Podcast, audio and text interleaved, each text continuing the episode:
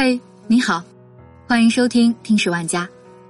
今天与你分享的文章来自新事项，题目是“永远失去一个人是什么感觉？思念是他们继续生活的理由。”我想先给你讲几个关于思念的故事。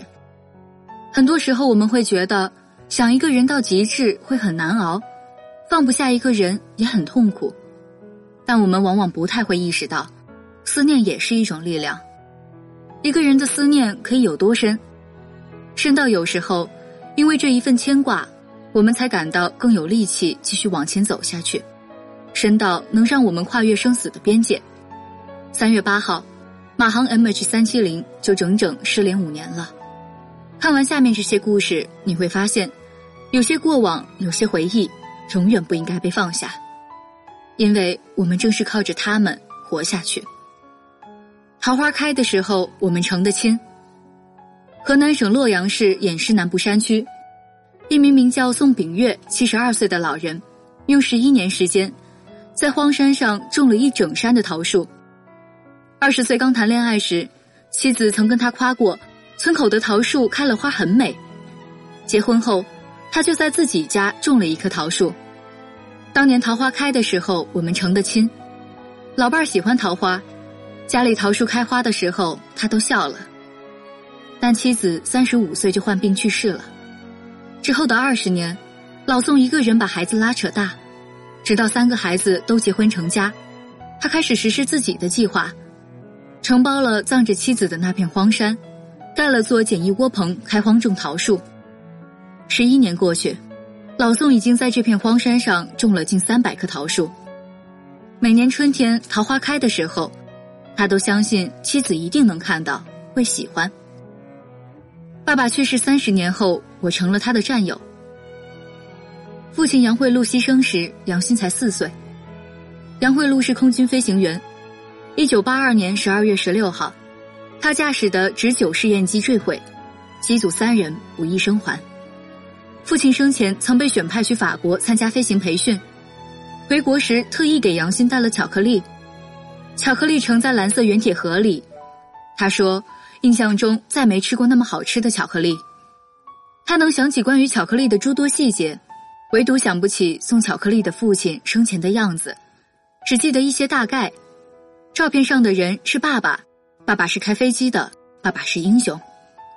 二零一零年，杨欣听说空军在中国航空博物馆新建成了一座英烈墙，上面有父亲杨惠禄的名字。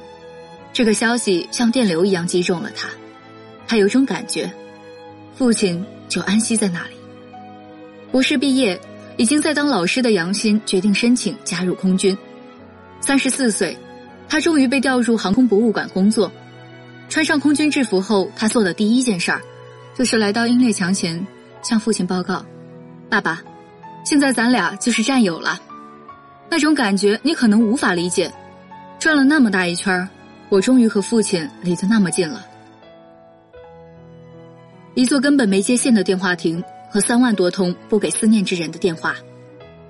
日本 NHK 电视台在三幺幺大地震五周年时，拍摄了一部纪录片，叫《风之电话亭》，讲的是在日本大水町有一座奇怪的电话亭，里边的电话没有接线，但五年时间里，从这里拨出了三万多通电话。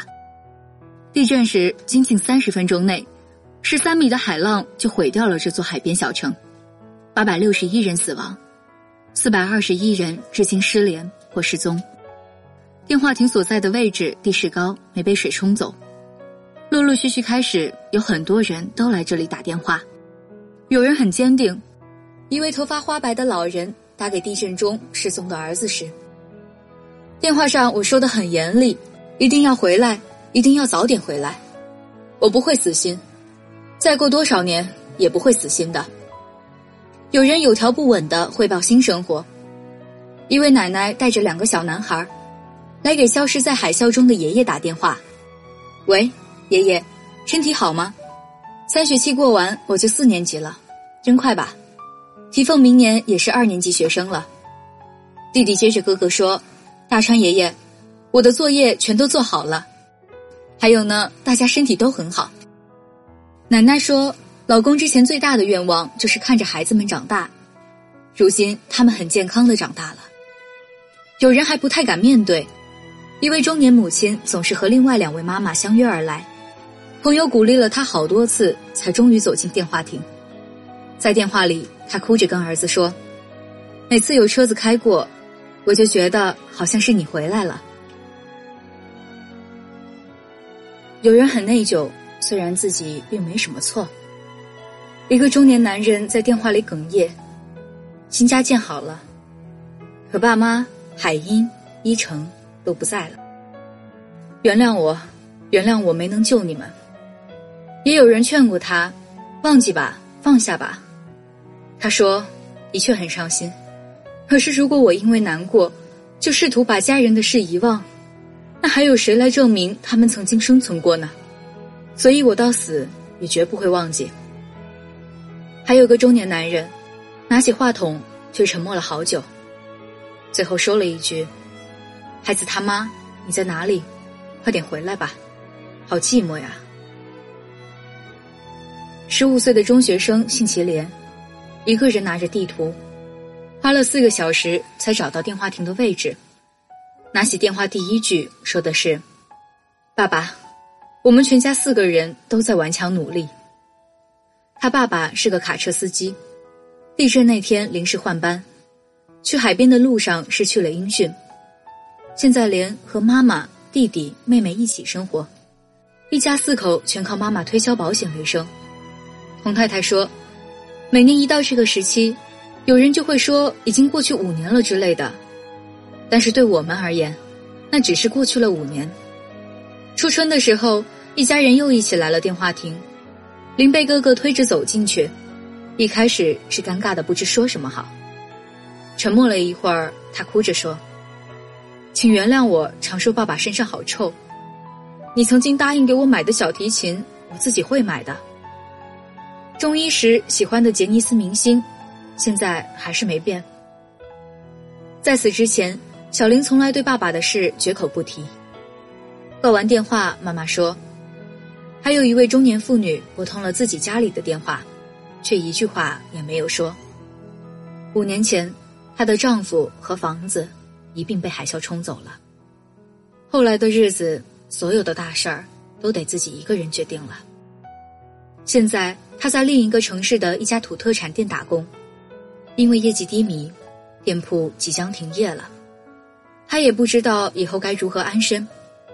一个人在旧公寓里住着，但每天回家开门都会说：“我回来了，孩子他爸。”他的先生是位打鱼人，从前先生总是一边饮酒，一边认真的听妻子诉说各种烦恼。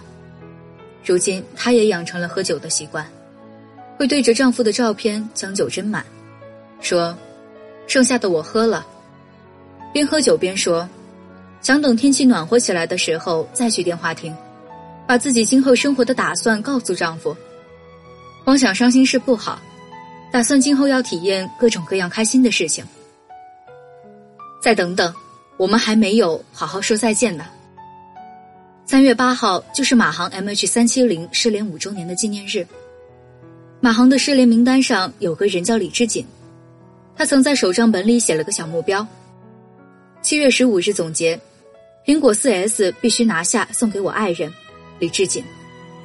买手机是二零一二年，失联是二零一四年，到现在他的妻子刘玲还用着他送的这部 iPhone 四手机。想你就听你在唱八里路的歌，声音是那么真实，感觉你就在身旁。你曾经许下诺言，说你会爱我一生一世，不离不弃，照顾我一辈子。五年了，你可曾还记得曾经的诺言？零。五十七岁的马来西亚幼儿园老师 Jackie，丈夫是 MH 三七零的机舱事务长。二零一六年时，人生中第二次，她被诊断出乳腺癌。上一次得病是丈夫的支持让她缓解了病情。